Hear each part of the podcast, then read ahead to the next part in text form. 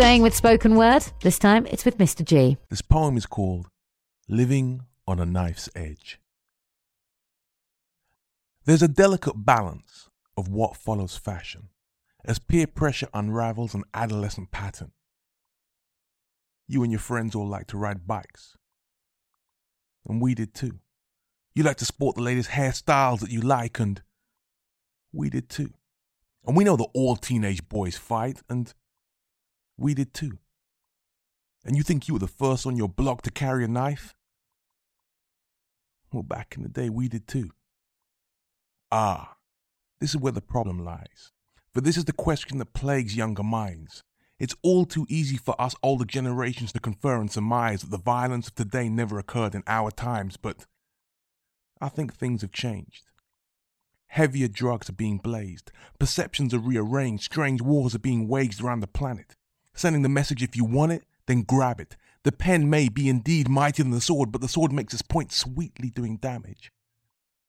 Such is the delicate balance that translates into high streets. This world is ruled by the mighty, and no one admires the weak. No one admires defeat. No one cares about the meek. So violence is the language that we all reliably speak as every day we seek headlines of sensationalized crimes, and newspapers offer up more space to advertise, as a campaign issue it's hot and even politicians realize there's more to the pressure in the pot that takes so many lives and makes so many mothers cry and scream the question why. Was it their child in that night, in that fight, that had to die, and die for what?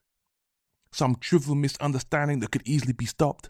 Some petty argument fueled when tempers run hot? or over what someone's got, or false pride that's been mocked, so the outcome was the fist fight or the night sky being ignited by the gunshot. That person's got the latest pair of Nikes, and I want some too. That person's got a father in their family, and I want one too. That person's got oil in their country, and I want some too. You say that you got hatred for me? Well, I've got some too. There's a delicate balance over what follows fashion, as peer pressure unravels an interesting pattern, an interesting challenge on how we choose to live our lives. Are we floating peacefully on the wings of a dove? Or are we all perched weeping on the edge of a knife?